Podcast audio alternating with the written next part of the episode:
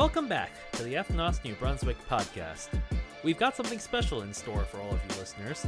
This episode is the first of a two part series where we have members from the global ethnos community visiting us and sharing about holistic transformation in the places they call home. So please, stick around. I promise it'll be worth your time. Today, as many of you know, uh, we have the very, very special opportunity to hear from a friend uh, of ethnos from Zimbabwe. His name is Evan. Uh, I'm not going to try to give him an intro because there's too much to say, but I just want to let you know how Evan is connected to our ethnos family. Some of you know that our work on the African continent uh, really started uh, through a Zimbabwean living in South Africa by the name of Tafara. And Tafara's been here at Ethnos a few times. Uh, and Tafara and I are, are, very good friends. And Tafara, few months ago, actually said, Hey, my friend Evan is going to be in your region would you be willing just to meet up with them, have some time with them, host them, and what have you? And uh, Evan and I got a chance to meet uh, last month, and we really began to hit it off and sense uh, something special together. And so uh, we decided to have Evan here, or Evan really wanted to come here. I was like, Evan, no, you, are on a break. You shouldn't be here. And he's like, no, no, I really want to be here to share with you guys my story. And so um, we're so glad that Evan's here. Um, as usual, as we have these conversations, uh, they will eventually talk about Jesus, and Evan will kind of explain a little bit more about his journey there as well. But we just want to make it clear, especially uh, if you're just coming in from the city for the first time, uh, this is a place for all people. And so as we have these conversations, feel free to bring what you think, what you feel your, your perspective on what is discussed here uh, to the tables, literally, as we have discussion and as we discuss this afterwards, okay? So don't, don't be threatened by uh, the message of Jesus that may come. In any case, let's give Evan a warm welcome, and uh, he'll be introducing himself and guiding our time.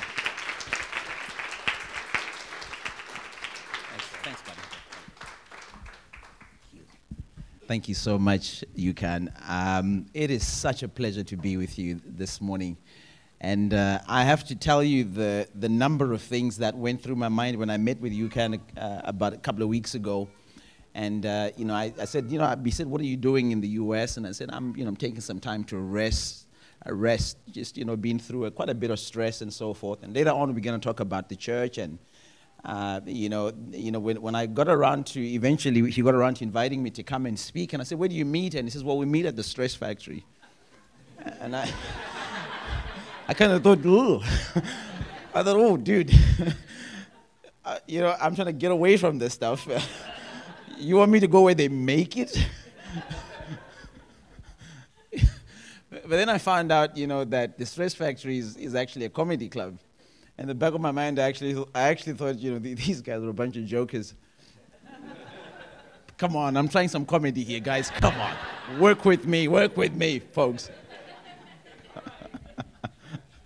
oh man, that's it. That's, that's, that's all I'd prepared for the joke. So, so, so, so I'm done. I've, I've, I've run out.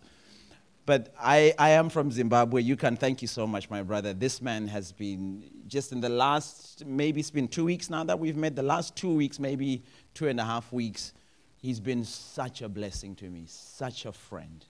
So, I mean, I feel like uh, I feel like we got separated at birth somewhere, you know, um, and and then he he ended up he ended up somewhere in in a Chinese family somewhere. I ended up with an African family, and you know, due to the exposure to the sun, I got a bit darker. He remained a bit lighter but I mean, I could have known him all my life just from the, from the time we've had together. So thank you so much uh, for your friendship. Thank you for your care and your concern uh, for, for somebody who really could have been a total stranger. But I think because of the things that the mission that God has put me on and that He's put you on, uh, there's been a kindred spirit.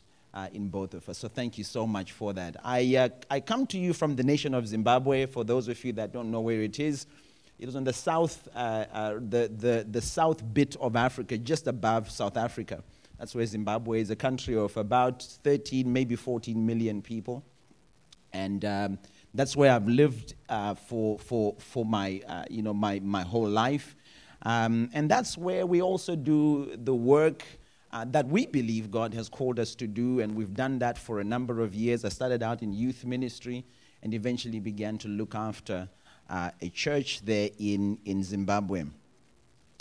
This morning, what I'm going to attempt to do is to share with you a little bit of my story um, and, uh, and then try and extract some, some things that I have learned from there with you uh, that I hope could help you in your own life, that I hope could help you in your own community uh, as well.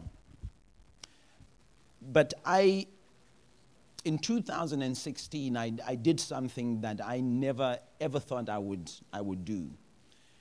And I was sitting in my small church office, and it had been a tough day. It was a tough week. It had been a tough month, really. It had been a tough year. Okay, it had been a tough life up, to, up until that point. And our nation had been through so much. In 2008, I'll never forget this, our economy tanked so badly that we ended up with a $100 trillion note. Think about that for a second. $100 trillion on one note. And that, at the height of inflation, that note was just enough for, for a haircut. You, you couldn't even walk into a shop and, and, and buy a loaf of bread. What would happen is that as you waited in the queue to buy bread, your money would lose value as the queue moved towards the purchase point. So by the time you got to buy your bread, what you held in your hand was not enough to buy what was on the shelf. And the time the man who led the country, Robert Mugabe, who's now late, had allowed the country to be so run down, the levels of corruption, the levels of poverty, the levels of injustice. This was a dictatorial nation beyond anything that you can imagine. And we had grown up in this. The intimidation, the levels of fear had always been quite high. The brutality was very open. And so in 2016, I'm sitting in my office and I'm thinking to myself, I don't know if I can take this anymore. And I'm praying, I'm saying, Lord, is there any way? Is there any way that you can bring change? And so I identify with the song you guys sang this morning, Waiting on the World to Change. And I sat in my office thinking, I'm, should I wait like my parents waited? Should I sit and wait and, and hope that something changes and risk the fact that my children will have to also sit and wait for change that may never come because sometimes we wait for change because we're told it's coming. And so I sat there and just wept because on this particular day, I had run out of ideas to, to provide for my family. Couldn't put food on the table. Now, I'll never forget this. I was sitting there, my Bible was on my table, and my, uh, my, uh, my, uh, my, my flag, the Zimbabwe flag. By the way, if you're wondering, this is the Zimbabwe flag that I have here. So when I saw the Black History Month uh, graphic go up, it has the colors of Zimbabwe, which pretty much are Pan African colors. I thought this is pretty interesting that I'm also here during this time. And this flag was sitting in the corner of my office, and I took this flag and I took my phone and I propped my phone up against my Bible, and I recorded a four minute video. And it was a video that I posted up on YouTube. That's the graphic of it. It's not the actual video. But this, in this video, I just began to pour out from my heart what I was frustrated about. And I spoke to him and I said, listen, we have, we have a job to do in this nation. And that job is to speak up and stand up for what is wrong in our country. If we love this country like we say we do, we must say something. We must stand up. And so I spoke and I did this. Now, our church is a church of about, at the time, it was a church of about maybe 70 people. Okay, 50 people, I lie. There you go. you know, I, I try to speak evangelistically, I try to stretch it a little bit. I speak by faith, like there's more people than there actually were. And so it's not a big church by any stretch of the imagination. It's very much like you guys. You're nice and cozy and homely. No one knew we were there. Nobody cared our church was there. We're just, we're just a group of people. And I recorded this little video not knowing or not even thinking it would go anywhere and posted it on Facebook. Within 24 hours, this little video had been viewed, I think at the time it was about 250,000 times. And something began to happen that I wasn't sure I was ready for. People began to watch this video and they began to talk about how a new movement, a new voice for freedom and liberty, and a new voice that was challenging the authority was now rising. And I'm sitting there and I'm thinking, whoa, whoa, whoa, whoa, whoa, whoa, whoa, that's not what this is. I was just angry. In fact, you know what? I was just ranting. It was a moment of madness. I just said some stuff. But this thing kept on growing and kept on growing. And soon enough, we had a citizens' movement that was birthed from this one four minute video by a pastor from a church, an unknown pastor from a church that nobody actually knew about over the next couple of months, this movement began to grow. I don't know what picture we have next, so I'll just ask you to go to the next one. So this is Robert Mugabe, who, who, was, who was the president at the time. And he had been the president since 1980. And the, the way he had ruled Zimbabwe, I don't have the time to talk about that. And also, it's just the experience of what happened with Robert Mugabe was quite brutal in the 1980s, he oversaw the murder of over 20,000 people in the south of our country because he was afraid that they would come and they would form a political formation and take him out of power. And so those people were murdered. But that's how brutal he was. And I'm sharing all of this with you so that you understand the context, the context of what then happened, and why I believe with all my heart that no matter who you are, whether you know God or not, he has a mission and a purpose for your life. And that that mission is only a prayer away. My message title this morning, if I get to it hopefully, is When People Pray. When People Pray. Let's go to the next, I don't know what the next picture is. Over the next couple of months, and I want to explain how we got to this. You probably, you know, you can read that, but let me tell you about this. And this is a, a such an unlikely arrival at at this, at this point. But what happened was that as we began to challenge the authorities, we dwelt on three things corruption, injustice, and poverty. And we began to speak about how this was not right that our nation would carry on going in this way. At one point, the government then introduced a new law that is essentially would, would cause the savings or the money that you had in your bank to be worth nothing. Again, this is in 2016. Think about this. What would happen in this country if the government suddenly decided, we're going, the money you have in your account, you know what we're going to do? We're going to take that. Okay? We're going to take that and we're going to use it, and you're not going to have anything to say about it. It's probably a little bit difficult to think about, but that's what was happening in Zimbabwe.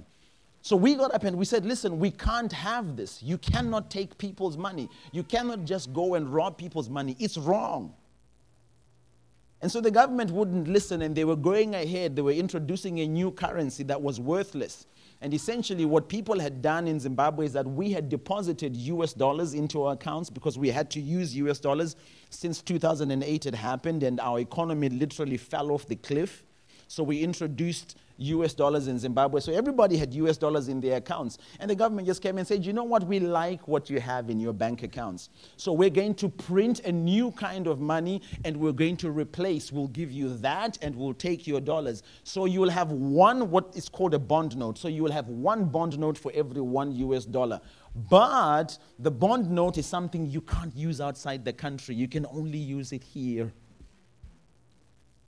This is a whole government. I'm not telling you something from a movie. This actually happened. So we stood up and I said, I recorded, I remember recording a video and I said, listen, I am a nobody. But the one thing I know is that God is not happy with injustice. God is not happy when people are abused in this way. We are being robbed. And so, what we're going to do, for, in order for our government to hear us and to understand what we're saying, we're going to protest. But there's a problem. In Zimbabwe, you're not allowed to protest on the street, it's illegal to do that. So, we thought, what do we do? Why don't we do a reverse protest? Instead of going on the street, let's everyone stay at home. Everybody stay at home. We pick one day and we stay at home. And that was the day that we chose. It was Wednesday, the 6th of July, 2016, and we called it Shut Down Zimbabwe. And we said nobody opens their business, nobody goes to school, nobody goes to work. Everyone stay at home. I didn't think that it would really go anywhere. This was just one of those things we thought, let's just try and see what happens right across the country from top to bottom. Over 13 million people heeded the call, and the entire country came to a complete standstill. I have never been more afraid in my life than on that particular day.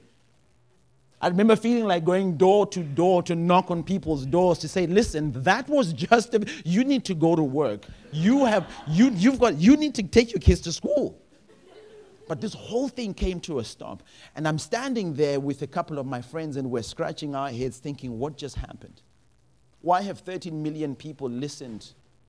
Listened to somebody that they don't know, someone who is a nobody, someone who, who has nothing. The backstory to all of this is that this entire journey began, began with a prayer three friends of mine and I had been meeting every Friday night. Every Friday night at my house at midnight, we would meet and pray for an hour. Now, the reason we were meeting at midnight was a very practical reason. We all had kids. So we had to make sure that they had been put to bed, first of all. And when they had fallen asleep, we would all then go and we would spend time in prayer. But our focal point was we would pray for our nation, that God would find a way to help Zimbabwe. This is all before all of this began. On the last Friday that we prayed before that first video went up, we had one prayer point that we prayed about. And this is what it said it said, Lord, give us a seat and a voice at the table that decides the future of this nation. I would lie to you if I said that I completely and totally expected that God would answer that prayer. And so many of us do that. We pray prayers that we don't really think God is going to answer. They're just, they're nice to pray. They kind of make us feel good about the problem. Well, at least I prayed about it. I said something to God about it. So I guess He'll sort it out. He'll find someone else. He'll find a way. He'll do something. Even if I never hear about it or never get involved, I'm sure He's God. He'll do something about it, but I prayed about it. Let me show you the next picture. And so this began to happen. This we put that up on Facebook. Go to the next one. And the next one. This is one of the main newspapers in Zimbabwe, and it says there, Mawarires, this flag rattles Mugabe. So I am Evan. I'm Evan Mau. You guys call me Evan. In Zimbabwe, I'm called Ivan. Uh, there are people sometimes when they call me Evan when I'm here. They Evan, Evan. I keep sitting there. I'm, in my mind, I'm thinking, I wish Evan would respond. And then eventually, I think, oh wait a minute, you're talking to me. You're calling me, right? so Mawarire is my is my is my surname. But when the shutdown happened, Robert Mugabe was not happy. Naturally, he was not happy. And so they began to talk about who are these people that are trying to topple the government. And I remember thinking, whoa, whoa, whoa, whoa topple the, topple the, to- no, that was, that's not, this is not what we are trying. Are you kidding me? We are not trying to to- topple, the, topple the government. I, this is not what we are trying to do. And so within a few days, let's go to the next picture. Within a few days, I was now being called a terrorist. This escalated so fast, so quickly. Suddenly, I became someone that everybody knew as Ivan Mawarire, the terrorist. And so it didn't take long before this happened. After the shutdown happened, I stayed from safe house to safe house. I was no longer safe at home or at my office. So I was in hiding for about two weeks in Zimbabwe. I couldn't leave the country because the police were looking for me at this point. Eventually, I was arrested.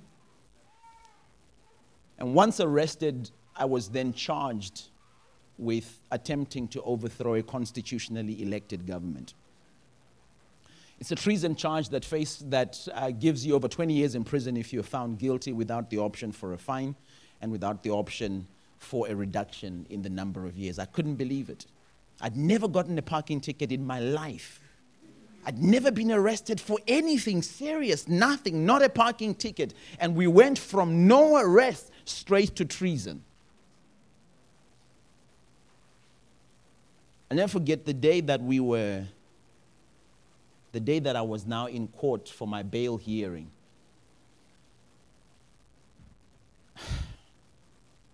Man, there's just so much to tell. But on this particular day, we, we got ready to go to the courts, and the police said to me, we, We're going to delay going to court for your bail hearing because we hear that there's a, there's a crowd gathering at the courts. There's about 200 people at the courts, and uh, we want that crowd to dissipate and to go away before we go. So we waited for about an hour. And then more people came. So they said, no, we can't go now because there's now about 500 people, so we can't go. So we're to wait another hour. So we waited an hour, and guess what happened? More people came. And the longer we waited, the bigger the crowd grew, up until a point where there was between five and 6,000 people that gathered at the courts in a matter of hours. I hadn't called anybody, I didn't have that many friends anyway.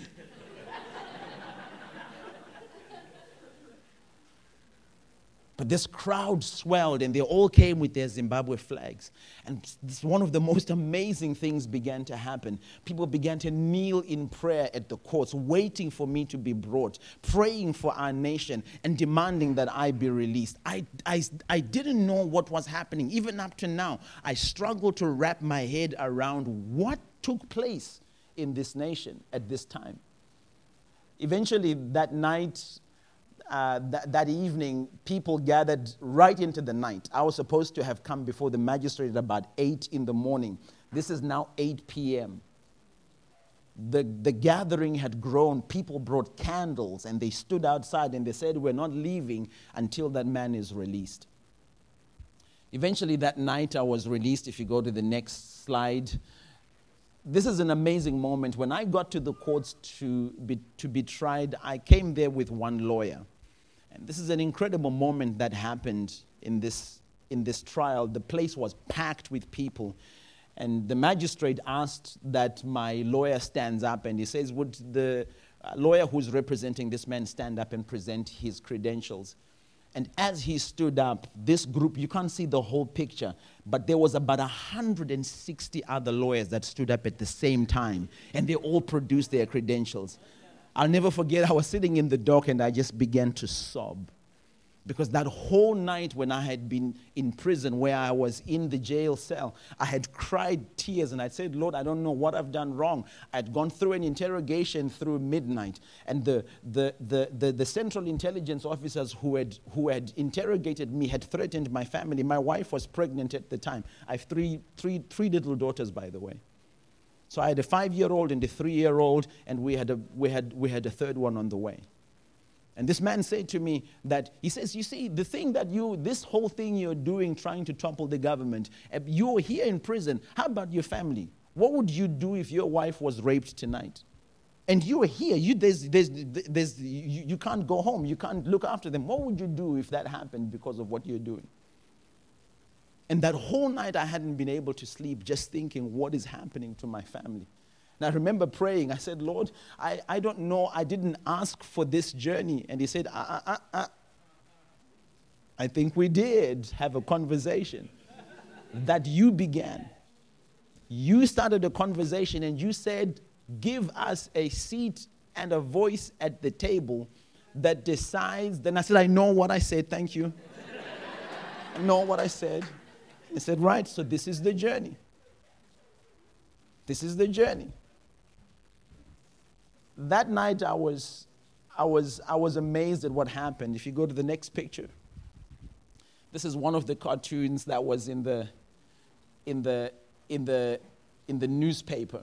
The police were claiming that I was in possession of dangerous articles and this is what they found when they came to the house. They found my Bible and my flag. They came and searched my house, searched my office, and they, you know, eventually everyone was talking about the dangerous articles, uh, you know, that the government was threatening I had. But if you go to the next slide, that night I was released. and there were thousands of people outside and the jubilation the moment of just of just of just being amazed at what had happened. People power had triumphed.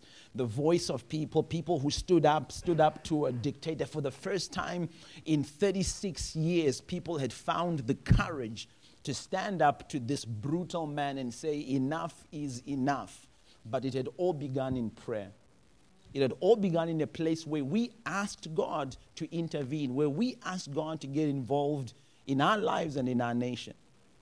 And the crux of my message this morning, and I'll get into a little bit of scripture, is just to let you know that when people pray, things happen that I know sometimes it, it feels like, I don't know, I don't know whether, you know, prayer just doesn't sound practical. It is one of the most practical things you could ever do in dealing with a situation in your life or in your community. And whether you are a seasoned follower of Christ or whether you are just starting out your walk with Christ, there is a place where you've got to engage in prayer. And prayer is simply conversation with God, it is touching the heart, the Father heart of God. It is, it, is, it, is, it, is, it is you spending time with your daddy and your daddy spending time with you. It is you telling your daddy what is on your heart, the deepest desires of your heart, and him telling you what the deepest desires of his heart are for you. If you have children, you know, you know what playtime is like with your children. Playtime with your children is the time that your children get to know who you really are. They get to know your fun side, but they also get to trust you. I love, this. see, I love the way you're holding your daughter. That's your daughter? Your son. See, the way, you, the way you're holding, the way you, you see, he feels that and he understands that. That when I'm, with, when I'm with dad, everything is okay. But it happens in playtime, it happens in these moments. This is what prayer is like. It teaches us to trust God. But the journey carried on from there. And uh, if you go to the next picture, this is still out with the crowds. We'll go to the next one. To give all of you listeners a little bit of context, Yvonne had just switched over to a picture of himself photoshopped as Captain Zimbabwe. This is. Okay, okay, all right, all right. Okay, I can explain this. First of all, I did not design this. But this was such an important, uh, uh, important aspect of this because it made me laugh. And I saw this after I had come out of prison. And I was, I literally had escaped. I'll tell you about the escape journey another day. But a young man somewhere in Zimbabwe designed this thing. And I, I mean, when I saw it, I thought, I'm going to keep this. This, this, this I'm going to keep. You know, and, and, and, you know, he designed this whole thing. Of, obviously, you know, they, there's another guy that I've seen that looks just like this, similar to this one. Is an American guy, I think. Yeah, it looks the same. But it was just amazing to see the interpretation that people were having of what was happening, you know, at that time. It was, it was us discovering that the heroes we were looking for for our nation were inside of us. Particularly for me, it was discovering that those heroes are heroes inspired by the Spirit of God. Amen? Well, let's go to the next one, and, and uh, you know, I'll go through there. Eventually, I was classified as a dangerous criminal. Uh, even though I'd been released and they were looking for me, even though uh, you know the, the, the courts had released me. They, they, you see, we have a system of government that doesn't really play by the rules. All right, so the courts have released you, uh, but the Central Intelligence they do what they want. As far as they're concerned, this is a dangerous criminal, and so immediately I became a fugitive and I went on the run and had to eventually escape the country. I'm not sure what the next picture is, but you can go to that. And uh, these are university students that we were now working with, but that was now across uh, the country in South Africa. There's a whole escape story, which again is from the pages of a, a I mean, it's, it has to be from a movie somewhere.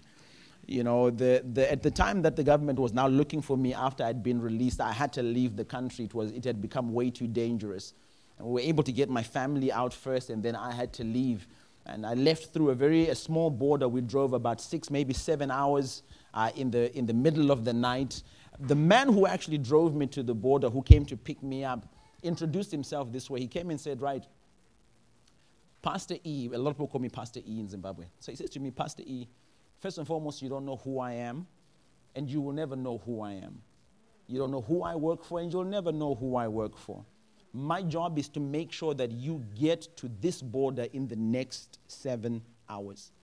I will not allow you to ask me what I do for a living or anything else. I just need to make sure that you get there. That's the job I do. We drove for about seven hours and we'll drive through, through police checkpoints that are on the highway in Zimbabwe and I would have to pretend like I was a passenger, fast asleep on the passenger seat, with a hat covering my, my face and a big jacket covering my body to pretend as if I was fast asleep. When we got to the border, it's a very small and secluded border. He gave me a little mobile phone and he said to me, You are on your own. If you get caught, I do not know you, I've never seen you, and if I am caught as well, I will deny that I actually know you. However, with this little phone, once you have crossed over, please give me a call. And once you have given me a call and that you are safe, I'll tell you who will pick you up on the other side. And this, the moment we are done with that call, you'll take the battery out and you will throw the phone away. I, I stood there and I thought, this is like a Jason Bourne movie. What are we doing here? But again, somehow, somehow God just arranged and organized for safe passage in these different places. At that particular border, and I'm watching my time here, at that particular border, it was early in the morning. It opens at 6 in the morning and closes, I think, at about 6 in the evening. So it was early in the morning. I was one of the first people to get to that border. And I presented my passport at the border. And when, I, when, when this man looked at the passport, it was a, a, a border crossing that doesn't have any computers, and that's why we used it, so that there wouldn't be any recognition if an alert had been sent out of who I was. And so when we got to the border, the man looked at my passport and he opened a big ledger book that he was that he fills uh, the, the details in. And as he's filling the he's filling the details in, he's looking at my passport and he doesn't look up at me. He's filling it in and he says to me, "Your surname looks very familiar. Are you related to that pastor guy who's causing a lot of trouble up in Harare?" And I'm standing right in front of him and I'm thinking, are you kidding me? I didn't want to speak because at this point, by the way, after that first video, I didn't mention this. The way we had grown the movement, because you're not allowed to have political gatherings or gatherings that, uh, you know, of this nature in Zimbabwe, the way we had grown the, mov- grown the movie was through videos. So up until this point, I had done about 185 videos. Can you imagine from doing one video that I didn't intend to do, I ended up with about 185 videos. And again, at each time I recorded a video, I would say, okay, this is the last one. We're going to try and do a video as the last one to try and stop this movement so that we don't get into trouble. And 185 videos later, you know, you know this, this thing kept growing. So this man says to me, Are you related to this guy? I didn't respond. I didn't want to say anything because I thought he would recognize my voice. So I just, I kind of laughed and I just said, Hmm, and I was putting on this hat that had been given to me—a big, uh, wide brimmed hat. You're talking about cricket. If you know the game of cricket, cricketers put on a big hat when you're on the field playing cricket to shield you from the sun. And someone had loaned that to me to make sure that I can cover my face. And I'd taken my glasses off and I put this hat right just to try and cover my face. And this man, he, just before he stamps my passport, he says, um, I'll be back just now. Give me two minutes. I'm coming back just now. And he takes off and he goes into a room on the side. And I'm standing right there and I'm thinking, that's it, we're done. That's, that's all, folks. This is where it ends. He's, he's going to take me away. It's over, it's over, it's over. And I'm standing there and I'm in my mind, I'm just thinking, Lord, where are you? Lord, this is not supposed to be happening. And he rushes off into this room and then he suddenly comes back and he takes his stamp and he stamps my passport and he hands me my passport. And so I'm standing there and I'm thinking, okay, and then? Because in my mind, it's already done that, hey, listen, I'm, I'm under arrest. And he asked me in passport, then he says, sorry, excuse me, I need to serve the other people behind you. So I realized at this point that, wait a minute, I think, I don't think what I thought, I don't think what I thought is, is what I think, is what I thought was, I was thinking was, was happening. And so I start to walk off out. It's a very small building. And I'm starting to walk out of this door going out. And as I go out, I can see the boom gate where I could cross over. I can see the bridge that the nameless, faceless man who dropped me off at the border had told me about. And I'm thinking, that's it. If I can get past the boom and onto the bridge, I'm good. And I'm pretty much on my way.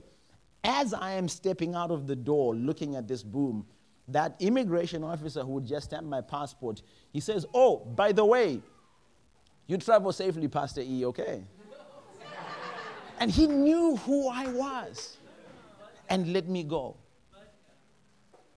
And I remember I didn't, I didn't respond. I didn't look back. I thought, you're not going to say, just keep going. I walked off and off I went into freedom. But that the journey even then continued.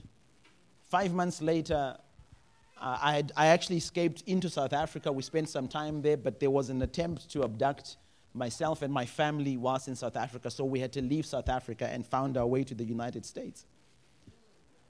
So we landed in the United States and we found a place where my family could be in safety, and we were there until my daughter was born. A month after she was born, I felt in my heart that God was saying to me, I want you to pack your bag and go back to Zimbabwe. The work is not done. I'll never forget looking at my wife and saying to her, sweetheart, this is what I have to do. And if there's any husband in here who can tell the truth about looking at your wife and telling them that you're about to do something absolutely stupid and ridiculous, you know the look on your wife's face.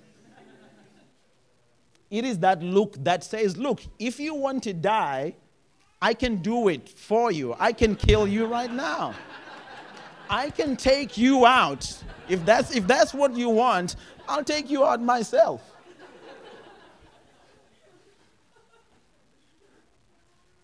And so I said to her, Look, this is what I need to do. I know this is crazy, but this is giving me sleepless nights. I have to go.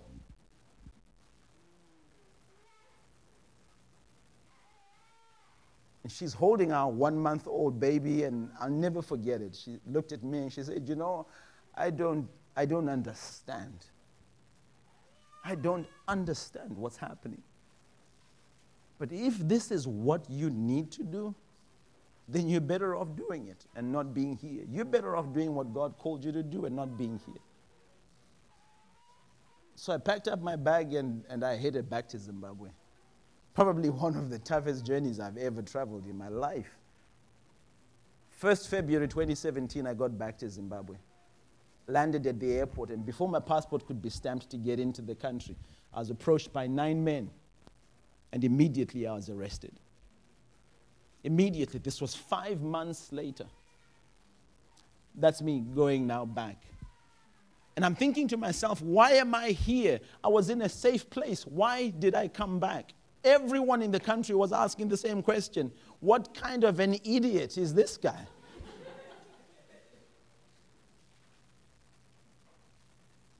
I didn't, I didn't know. I didn't know what the journey would be like, but somehow I just felt like, look, if, if it is the voice of God, then I'll be safe. Then I'll be fine. I began a journey for 2017 I was eventually taken through and taken to the maximum security prison, uh, Chikurubi Maximum Security Prison. And the one thing I never left was my Bible. That you see there is my old Bible. I didn't travel with it this time. It's become a bit tattered and torn, and I didn't want to end up losing it, so I, I just keep it at home now. I had my Bible with me. It's the one thing I always requested whenever I got into prison. Can I please take my Bible with me? Sometimes I'll take my Bible and my flag, but I always had my Bible with me. But I spent a month in Chikurubi Maximum Security Prison, and let me give you an idea of what Chikurubi Maximum Security Prison is like. It's not a comfortable place. It's a place where, in a small room of about 12 by 12 meters, at least maybe 48 to 53 men reside. We don't have beds, you sleep on the floor. There's no toilet, there's a hole in the corner and that hole doesn't it, it, it, it, it has a system where water can flush in after you've used the toilet but that system is operated from the outside of the room on the outside of the jail and so it's done for you by the prison guards and it's a form of punishment to say that you will, you will stay with whatever is in that hole up until whatever prison guard feels like they will come and they will activate it for you. But this whole journey carried on. I spent the whole of that year in and out of prison, arrested on numerous occasions. After, we, after this experience, I came out. I was out on bail, but I couldn't leave the country, couldn't come back to my family. So I was away from, for them for about a year and a half. Eventually, the case went to trial, and we won it. Somehow, God came through. I could tell you the story, but I'm out of time. And I thought we were done with it. I was preparing to be with my family, and in January of 2019, the new government had come into power since Robert Mugabe had been kicked out. And I remember they'd made decisions that were exactly like his. They began to mess the country up again. So I thought, why don't we speak up again? Literally, I had my bag packed, ready to leave the country, and I thought, no, why don't we just do this one more time? So we did it one more time. And within a matter of days after the shutdown had happened, successful shutdown, message delivered, within a couple of days, 18 armed police officers came to my house and I was arrested. Spent another month in Chikurubi Maximum Security Prison, was only released at the end of February 2019. Again, I spent the year, the whole year up until November of 2019. And that became two years away from my family. Eventually, in November of 2019, we won that case. And on Christmas Day, I managed to leave the country so I could come and spend some time with my family and recuperate. But this is what the Bible says quickly as I close this morning. James chapter 5 and verse 17. I have one minute to go. James chapter 5 and verse 17. The Bible says Elijah was a human being even as we are. He prayed earnestly that it would not rain, and it did not rain on the land for three and a half years. Again he prayed, and the heavens gave rain, and the earth produced its crops. I don't have the time to give you the background story, but when you have time, go to 1 Kings in chapter 1, and you'll read about Elijah and how this man prayed and things happened. Folks at Ethnos today, I'm here to tell you that when people pray, God intervenes. When people pray, when people are bold enough to pray about a situation, whether it's your own life, whether it's your family, whether it's your friends, no matter what it is, God always needs just one person to pray. Just one person. And it doesn't matter what your social standing is. Whether you are somebody who is known or someone who is not known, whether you are someone who has a big bank account or someone who doesn't have a bank account, all it takes is that one person who is bold enough and courageous enough to say, I'm going to pray about this situation in our community. And somehow I'll expect that God will move, and it may be through me. Folks, whatever you do, if you have something that you're struggling with in terms of finding a solution, bring it before God in prayer. If it's your children, pray for them. If it's your marriage, pray for it. If it's an addiction, pray about it. If it's a community issue that weighs heavily on your heart, pray. Just ask God in your own words. You don't have to say thou, this, they in the King James language. Sometimes people are afraid to pray because they think you have to speak like King James. Thou, O God, our residentest in New Brunswicketh, may your presence engulf this. Nah. Sometimes it's just you saying, Lord, we need you in this community. Say, Lord, we need you in this family. And you'll be surprised what happens. Folks, this morning, I, I ask you to receive that testimony and that encouragement. That you're, you're where you are geographically and relationally for a reason. And that reason is to affect that place with the presence of God. And again, you may think, Who am I? I know. What I love about that scripture says Elijah was a man of like passions in another version. And, and then it says that he was a man just like us. In a few weeks, I go back to Zimbabwe. My family is here, in the, but in a few weeks I go back to. Zimbabwe. But this time it's a different going back. I know who backs me up. I know who hears my prayers. I know who looks after me. And I've always said this on this journey, it's been a crazy journey. I've been in some of in places where I am not qualified to be in, to speak about Zimbabwe. To make representation, whether it's the United Nations or whether it is it is some of the some of the most uh, some of the most amazing platforms. I'm a man of lowly education. I don't have a college graduation, by the way. But I do have something, something that the corridors of power on this earth cannot resist. And it's access to my Father. Jesus put it this way. He said in John 14 14, I believe, He said, And you will ask me anything in my name, and I will do it. This morning, be blessed. You can thank you so much for having me here to share this testimony and to share this story. God bless you guys. Thank you so much once again.